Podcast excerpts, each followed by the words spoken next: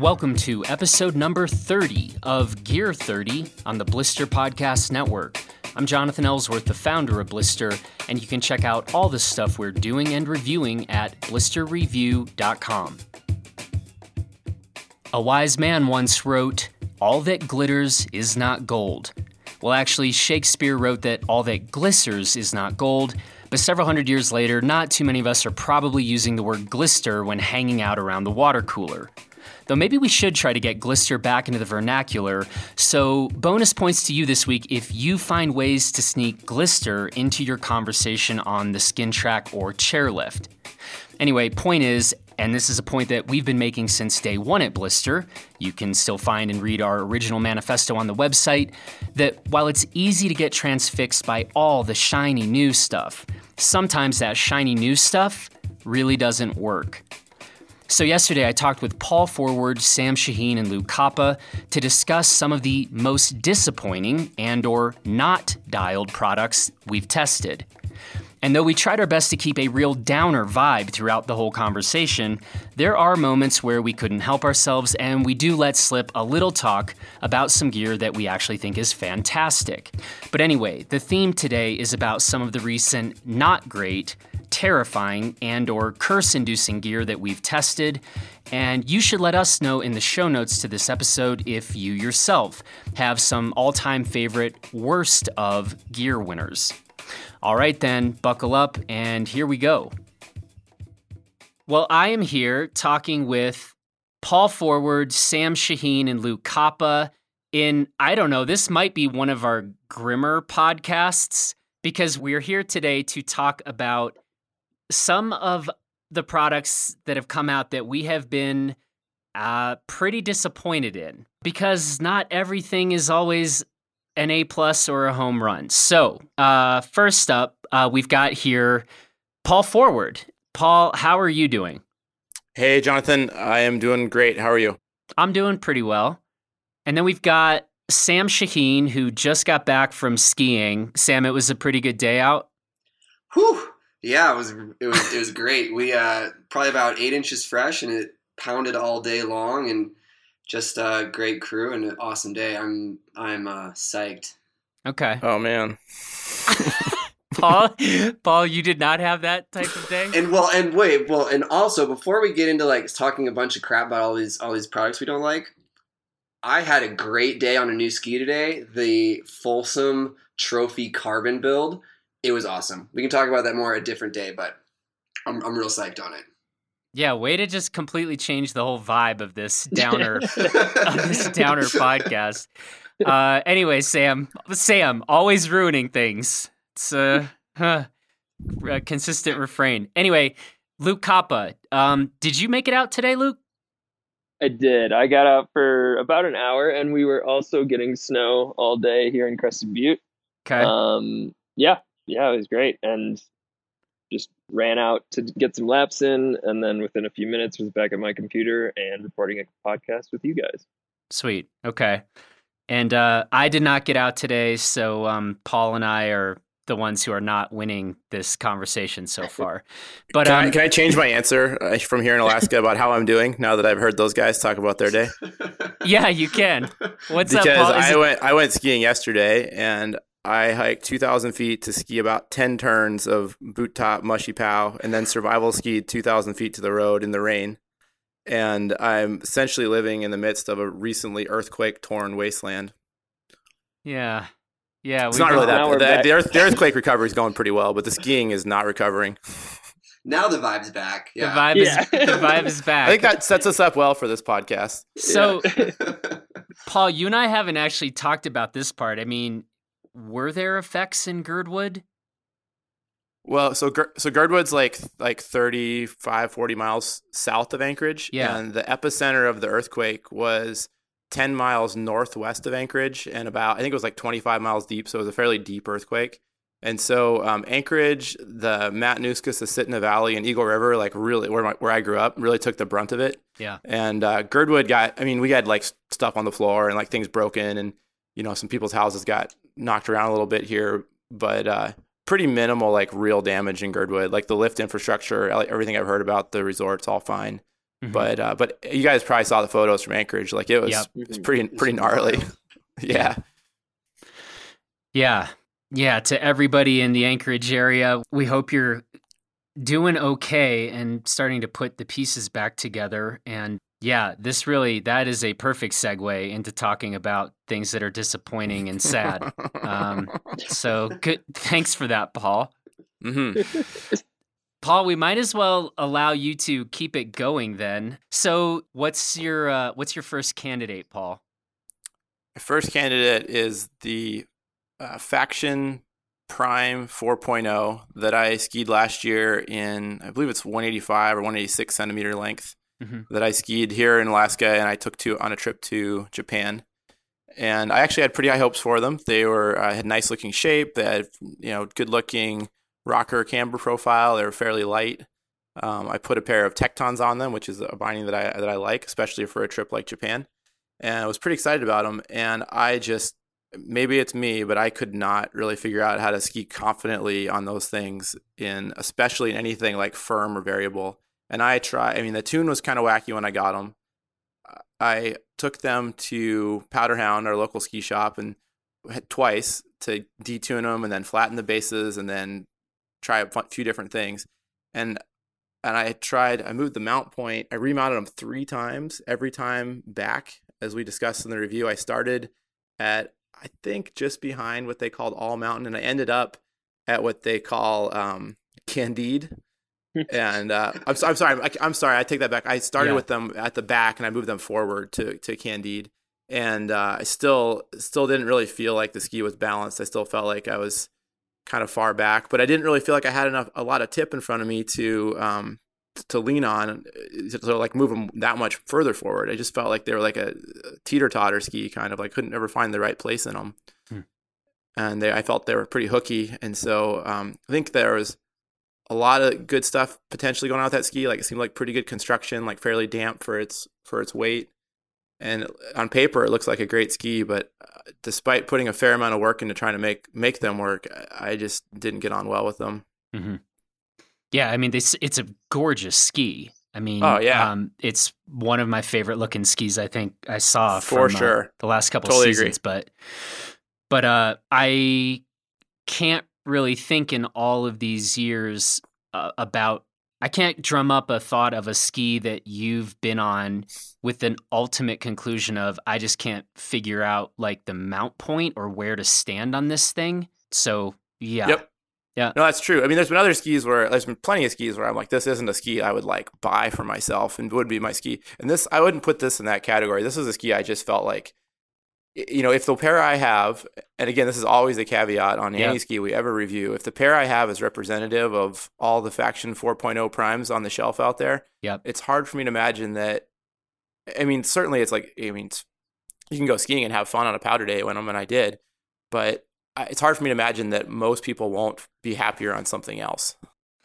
somber stuff from Paul Forward.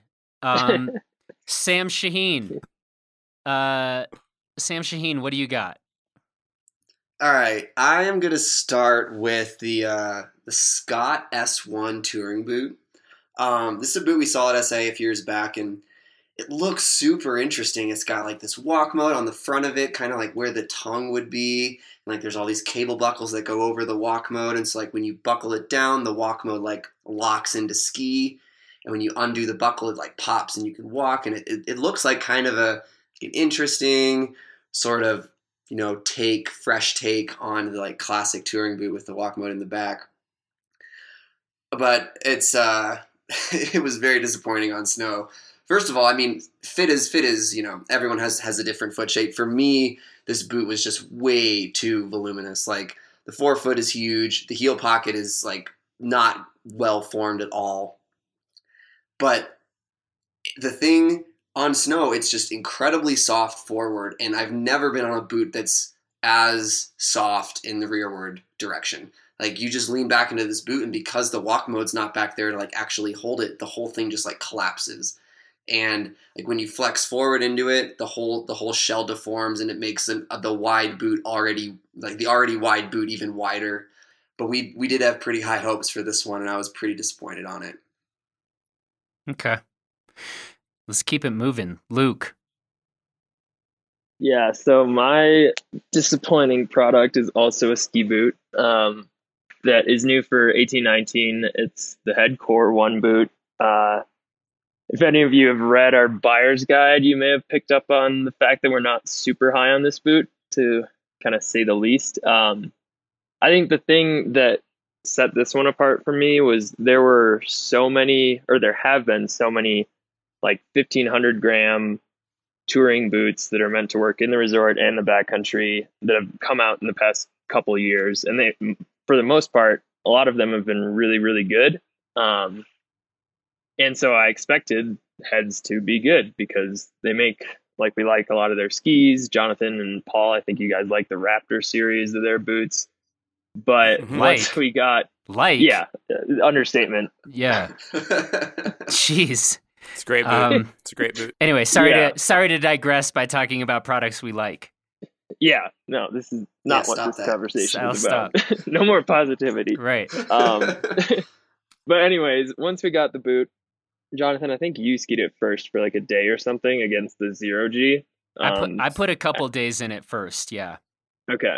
Yeah. And then I got it and started touring on it. And I think my first day um, was out skiing some couloirs in the spring in some kind of manky, unpredictable snow on a ski that I wasn't familiar with. And first off, the while touring, um, there's this kind of hard stop at the front, which I'll also get to in the skiing section, but it's kind of like the Salomon QST boot where it's got a decent amount of rearward range of motion, but it, you just like keep hitting your shin if you stride long or if you if you take long strides or if you're like going up a steep incline. hmm And then when it comes time to descend, um, well, it wasn't the it wasn't the boot I would have liked to be on at the top of a fairly steep line in not great conditions because once you lean into it, it basically just doesn't doesn't stiffen up at all until you get to that hard stop, which is about I don't know, I would estimate like 20 or 30 degrees into the flex of the boot. hmm Um, so that basically had me all over the place on that line, and then skied it a lot more for like mellow touring and in the resort. And yeah, it, it goes from like basically linear or zero resistance in the flex to just this stop, and it is not a very intuitive flex pattern, and it doesn't tour well enough, or and it's not light enough to justify like, oh, it's just an uphill oriented boot. So I'm excited to see what Head does with it in the future because it seems like there's some interesting tech going on, especially with their liner and the uh, degree of customization you can get with that boot. Yep. But yeah, bottom line is, yeah, the shell needs some work. It's a yeah, that shell is not good. I I literally I was like scared that I was going to slam my face into my ski tips on the snow. Um I mean it just was like and you know, you there are these plastic uh dots or stops on the outside of the shell and like on on the the clog or the shoe of the boot and that is basically what is supposed to like plays a major role in providing some support to the Mhm. cuff and it's like that cuff would just hit those plastic bumps on the shoe of the boot and then the whole shoe would just flex out like really Yeah. wide so that was terrifying so i don't know either be extremely light and balanced and never get on the front of your boot or ski very very very very low angle terrain and you'll be you'll be just fine Yeah. I, I, I would give a similar caveat to the S1s. are they employing the 1980s plastic bump on the shoe uh, uh like cuff cuff Actually, stoppage no, uh, no, and, and and to be fair, the forward flex on them is soft but decent. You know, like if, if you're gonna be on, if you're gonna be skiing, you know, driving your boot in the front and you're not needing any of that rearward support, it's it's passable. If, if you're if you can't charge in it for sure, like regardless, it's it's not stiff enough for that, but it's passable there. It's just it, it doesn't have the rearward support. Like it just it's there's nothing there. Hmm. Sam, I think you should get out of the back seat. Which ironically, as much fun as I like to make of you, Sam, like I don't really it's just it's surprising to me given your your lightweight physically and then like I don't think of you as somebody who would be having these issues with rearward support. I mean, Paul forward skiing with his like 90 pound guide backpack, that that would like make more sense, but I am still surprised when I hear these these uh these complaints coming from you for some reason. I don't know. I think like part of it is skiing a bunch of crappy snow. You know, when you're in like steep terrain, consequential stuff, you're always kind of like fore aft trying to make sure Yep. that you're you're like in the right balance point for for like maybe you're gonna punch through or maybe you're gonna hit ice or whatever. So Mhm, especially in like tight steep terrain, I find myself on the on the backs a lot. mhm, But like in in the resort, it's nowhere near as big of a deal. mhm. When you're nuking moguls at, at 100 miles an hour, you don't get back seat. on dedicated carvers. Uh, yeah, you you yeah. Come on, guys. Okay. Okay. Um moving on. Paul, you are back up. What do you got? Okay, um, the next one that I this will be pretty quick that I really really dislike is the Völkl vacuum skin. And I did double check before this podcast to see if they were still on Völkl's website as a current product offering because I assumed that they would have gotten rid of them. hmm But you can still buy them from Vocal, and so I still think this is this is fairly pertinent.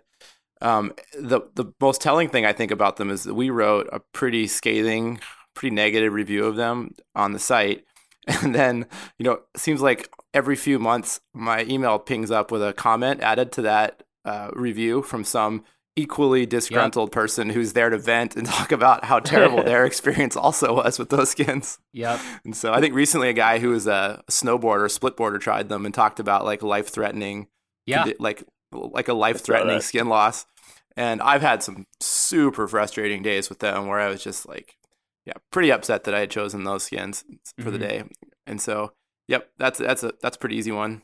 They just and I, I mean for those who haven't paid attention to our stuff we've said about them, the the basic problem is is they just don't stay on your skis. Like they may be good for one run in like perfect conditions if you apply them in your warm dry house hmm and uh and all bets are off after that. Yep. I remember we were doing laps in New Zealand together and Yep. I just kept having my like skins rip entirely off my skis aside from where the connectors are and the tips and tails and you guys were like 3 miles ahead of me or something and I was like, "Oh man, I'm just I'm just gonna be left here in the dark and get eaten by New Zealand wolves or or uh, Kea birds or something. And Yeah, I, the I was birds. super pissed. And then I and and it's worth saying that we had that pair in New Zealand on the BMT 109s. Yep. And then I had another pair on the BMT 122s that I used here in Alaska, and they were exactly the same, like just as bad, if not worse. Well, And also worth noting how much we love both the BMT 109 ski and the BMT 122 ski. Totally. I mean, they're phenomenal. And not to throw Völkl under the bus for their their skins. I mean, I've used Völkl's um, pre-cut uh, dedicated skins for the BMT 122 as well. They're like, I think they're pure mohair. They might be mohair mix, and I thought they were excellent. They, they were compl- the glue was good, the glide was good, the grip was fine. Um, but and and the the plush on the the vacuum skins is actually pretty good. I think it's just that the way they adhere to the ski is the whole problem. Yeah.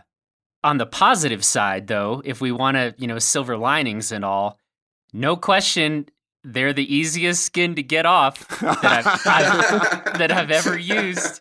oh yeah, it's easy. You just start skinning. If they can dial in that glueless system, um, I would actually be a massive fan because I mean, it is it is like the most minimal transition time, and you can just stick them in your coat, and it is it is very fast. But uh, they have half of it dialed. There's an important other half that needs improvement. That's right. Do you guys know? Does anybody know if they still make those uh, those gecko skins? The you know the other glueless skin that was on the market for a while. That's a good I question. don't. I did use them once, like a while ago. They they seem to work well. I can't remember. Mhm. I, I never used them, but I, I I've heard like they're okay.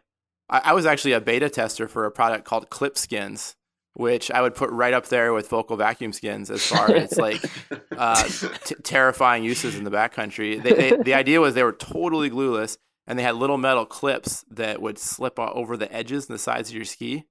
And I probably had like three or four pairs of them that I tried out, and they were they were terrifying. Like they were Hmm. really scary. Hmm.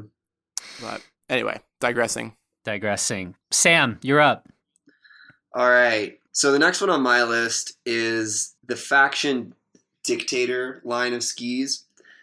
And I think the reason why this one really bugs me more than a lot of these other products is that I see people on these skis all the time. And every time I see someone on a Dictator 3 or 4, I just want to like go up in the lift line and give them a hug and be like, I'm sorry, it's going to be okay. because the skis, they're just like, they kick your ass. The only people who should be skiing the dictators should be getting them for free from faction because they're pro skiers. like the ski is so punishing and it's super lightweight too for like a, an all mountain charger. So it's it's not super stable, and then it's gonna kick your ass. Like it has an, Mhm. it has very little rocker. It has a huge effective edge. It's super stiff. Um, and man, they're just they're hard. They're hard to ski, and like, I mean, I'm I'm not a professional skier, but I'm a pretty good skier, and like, I don't want to ski them ever. They're just way way too hard. Now, just to be clear, we need to talk a little bit about the 3.0 versus the 4.0 because we, I mean, you and I both had. Sam, you may recall my first. My first day on the 4.0, I skied one groomer and refused to ski it again. I was Yeah, like, do, this I ski do. is broken and wrong, and I'm not blowing my knee out. But then this past spring, I got on it after we tuned it, and I am actually like, granted, we were skiing like spring slush, but for me, the jury is still out on the 4.0. And I didn't have quite as strong of a negative feeling about the 3.0 though I, I don't disagree with what you're talking about and what you're saying but that 4.0 i actually am looking forward to get more time and just just see what you know if my experience is more like the first time i was skiing it or more like when i was getting on it in the spring the 3.0 just felt super game on and i do frankly wonder if this is one of those times where like sam you are light and i don't know like if we had paul you know at a hundred fat? yeah if we Just had checking. if we had Paul on the 4.0 or 3.0, how similar, let alone somebody that weighs 220, 230, I'm not saying it becomes some plush ride at all, but I, I do wonder how much of a factor. I mean, honestly, we've been doing this long enough and been on so many different types of skis. I do stand by our takes on this stuff. I can't recall a single time where a even a much heavier person had just a wildly different experience. Anyway, I guess I wanted to just muddy the waters there with some of that. And I don't disagree with that too. I mean, I think that there are there are like redeeming qualities to the ski, and I think some people will enjoy that. I think it's just very very few people. But I Mhm. mean, on on the weight issue, we pretty much agree on a lot. You know, Mhm. when it when it comes to skis, you know, and you and I aren't that similar weight wise, and I'm I am I am not calling you fat, Jonathan. Um, but for me at least, I, I I can't think of a single person I would recommend that ski to. I mean, and I guess this is what we wrote about the 3.0, right? Like, if you are touring or boot packing gnarly stuff and, you know, you just need a, to drag up a lighter ski, but then you need that really solid platform because you're skiing gnarly stuff. So you're willing to just do away with any forgiveness. That's really kind of it. But again, I, Mhm. I've been saying the same thing for too many years now, but I'm like, if you're going light, soften it up. I, I just still do not understand why go so stiff the lighter you're going to make a ski. It's I, I've I, I don't know. Maybe I'm forgetting like my exception to the rule, but I still kind of stand by that. But I don't know. That's just me. And Sam, Yeah, I agree, hundred percent. Luke, Kappa.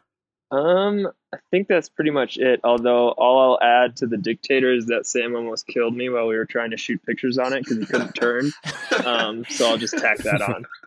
hey, but I would also like to say that I didn't kill you, and we got a good shot. So Was this yeah. was this the 3-0 or the 4-0? This is the four uh, like first runs on it on like pretty firm, very steep Telluride groomers. It was a little sketchy. Yeah. Yeah. to be fair, nothing. I mean, I actually love factions copy about the dictators, and they like they're like, look to to their true. Seriously, I mean this. To their credit, they're like, screw you. You're probably not good enough to ski this ski. You know, Which they're like, true. Which is probably true. it's yeah. like- Which is true. it's for lunatics. They're like, yeah, you may kill your photographer, whatever. You know, that's not our problem. You know, so I loved their copy on these things. So I appreciated the truth in advertising. Uh, we're back to you, Paul. Do you have a third? Uh, I- just a general rant on ski equipment. My my greatest ski equipment pet peeve might possibly be, and I have quite a few, but might possibly be any glove that when your hand is sweaty or you put it in wet and then you remove your hand, the lining of the glove or any part of the inside of the glove inverts itself as you pull your hand out. And I think most glove manufacturers have at least a couple gloves out there that do this, and I've experienced it in pretty much every brand of gloves I've ever used, and it is horrible. It's it's awful. Amen. Amen. It makes your gloves useless, and then you're fighting to get it back on, or you're skiing around without a glove on, or it, it's just it's just so dumb. Whenever gloves are designed like that, they should just immediately be all sent back to the factory or wherever. and I don't I don't know. Is there like one brand that we think is like for some reason does this frequently, or does do we? I mean, Sam and Luke, feel free to chime in. Like, does this seem to be just it happens? Uh, various brands from certain models, So- or This is Paul. I would say the most frustrating one, the most expensive pair of gloves I ever had do it immediately were Hestras. I've had several pairs of Hestras do it, including a, a, the, the first pair or the only pair of like Seth Morrison Pro models I ever had. It was like so bad; they were unusable. Um, and then I've had a couple pairs of Black Diamond gloves do it pretty badly, and those are the ones that come readily to mind. But it's it's not limited to those two for sure. Yeah, like I, I, I did a kind glove that did it, but at the moment I don't have any that do it, which is um, great. Yeah, that's why I'm personally a fan of just like classic leather gloves and just treat them with wax because Yep. most of the time the issue with that is that they're using a cheaper manufacturing process where they're using a waterproof insert that's not sewn to the outer shell and that's why you can just pull it out Yeah. and then it never goes back in the right way. Um, Mhm. yeah, Yep. I share your frustration for sure. It's awful, terrible. this And, and I think any retail shop should just take gloves back. If people come in and they're like, "Hey, I bought these this year," I mean, obviously, if they're like destroyed, then you know you used them a lot and they started falling apart. That's one thing. But if you buy a pair of gloves within a few weeks and your hand's doing that, you should definitely be able to just take them to your shop and say, "I need my money back." Hmm. In my Or opinion. burn them. All right, Sam, we're gonna give you the last uh the last word. Um, I'm gonna pick a ski that I actually skied on a lot last year. Um, I was really psyched on it at SIA. It just it struck me as a ski that was just going to be an amazing mountaineering ski. You know, it had a lot of things that I wanted. A long effective edge. It was pretty stiff. It had, came in at a light weight, and that's the Scott Super Guide 105. And this is this is just a good lesson in life, I think, because all of those things that I just listed that I thought I wanted in a mountaineering ski turns out are terrible. Oh, I Like- like this. Keep going. Give it the broader life application, Sam. the uh, broader life application is we don't necessarily know what's best for ourselves. hmm This is true. This ski is just, it's so unwieldy. Like, it's stiff and it has so much effective edge and it's so lightweight that it gets knocked around like crazy and it can hold an edge, but because it's so stiff, it's really harsh. So as you're like, as you're, you know, sliding down icy, like crappy snow, it's bouncing all over the place. It's transmitting all that energy back up into the into the into your body, and the stupid tech bindings don't help much there. And um, it was just it was scary. Like I skied it on a lot of really big lines last year, and I'm super happy to not have to be skiing it anymore. Well, Sam, not every ski can be your favorite Rossi Soul 7. No, no, it can't. You know, you take a lot of flack for that, for liking that ski. You also get a lot of praise. Like, there's a lot of people that are, I think, on Team Sam and your praise for that ski. But anyway, apparently Sam doesn't like. What is the, what name a stiff ski you like, Sam? I love the CBC, the prior CBC. Yeah, the G3 Sender is incredible. Those are two really good examples, actually, because that that CBC is such a playful shape, but it is stiff. The Titan's also really stiff too, but it doesn't feel like it. That's true. That's true. Ooh, the Ranger 102 is also pretty Ooh, stiff. the Ranger 102. yeah, and and that Mantra, the mantra is decently stiff too. Okay, you're doing a good job of countering the argument that you're just a wuss. So actually, you really Well, are. and, and actually, speaking of my favorite ski, the Soul 7, I did text Luke today about that Folsom and told him that it might be my new favorite ski. Whoa. Yeah, the thing is really good. Okay. It's exactly my style. It's like a super Bent Chetler 120. I'm way into it. Sam, I already told you you're not supposed to talk about things you like in this one, but uh I, I got more on my list. Do you want me to go through it? no. Oh, no. I actually I have one now. What you got? It's been a while since I've been on it, but the Black Diamond Boundary Pro 115. Ooh, second. I second that. Yeah, yeah. Sam also got on it. It looked like a ski I'd love. Um, decent amount of tip taper, a little bit of tail taper, lots of tip and tail rocker. Looked like a playful shape. Um, based on what Jonathan, what you had said about the regular boundary, Yeah. it seemed like I'd like the pro version because it's like this high performance version. But turns out it's just really, really, really torsionally stiff and brutal in basically anything other than powder. Um, I ended up, uh, I can't remember where I was skiing, but skiing like light chop in the afternoon, fairly fast, and just extremely punishing if you got on the tails, and ended up having one of my most spectacular crashes of the year, which is saying a lot because you, Sam and Jonathan, you've seen Yep. some of them from last year. Um, Yep. And I ended up chipping one of my teeth because I hit my knee in my face. Um, Oh. yeah, super fun. Um, Well, and, and I, I had last year. I had my most spectacular crash of the year on that ski as well. Really? Yeah, I was nollying a roller at the bottom of Telluride, and I caught the Oh, tip and yeah. like front flipped at the end of the day onto hard pack. It's awful. Yeah. I guess all what I've just heard is that you guys just clearly aren't pros. Yeah. Yeah. So, so it seems to me it's probably safe to say that ski's keeping the keeping the people off it who shouldn't be on it. Literally throwing them off of it. Literally. Oh boy. Well, I don't know. Maybe we'll have to send it to Paul. Put a real pro on it. yeah. Yeah, don't don't send any skis here right now. Okay, Eeyore. Oh man, it's like normally I'd be like a solid month into skiing a lot right now, and I am I I am not right now. Well, but you got to come see us, and you almost you almost did literally right now. I almost did. I almost would be there live recording this podcast from Crested Butte, Well, but we'll we'll work on getting you out here, and well, and you know what? Actually, I think just to throw this out there, it is really good up high here right now. We just need to get the helicopter going. It'll be really good. I, I could say the same thing here. Yeah, totally. that could probably be said in a whole lot of places. I guess that's a, I guess that's a fair point. But Well, anyway, listen, before we've depressed our listenership, and now that we've have hitmen coming from however many companies, you know, but hey, not everything is a home run. And like we said, I think we've also named companies that generally there's a lot of stuff they're doing that we really like. If anybody questions that, you can go look at our reviews. Uh, always in life, there is room for improvement. So we've cited a few instances of that. So.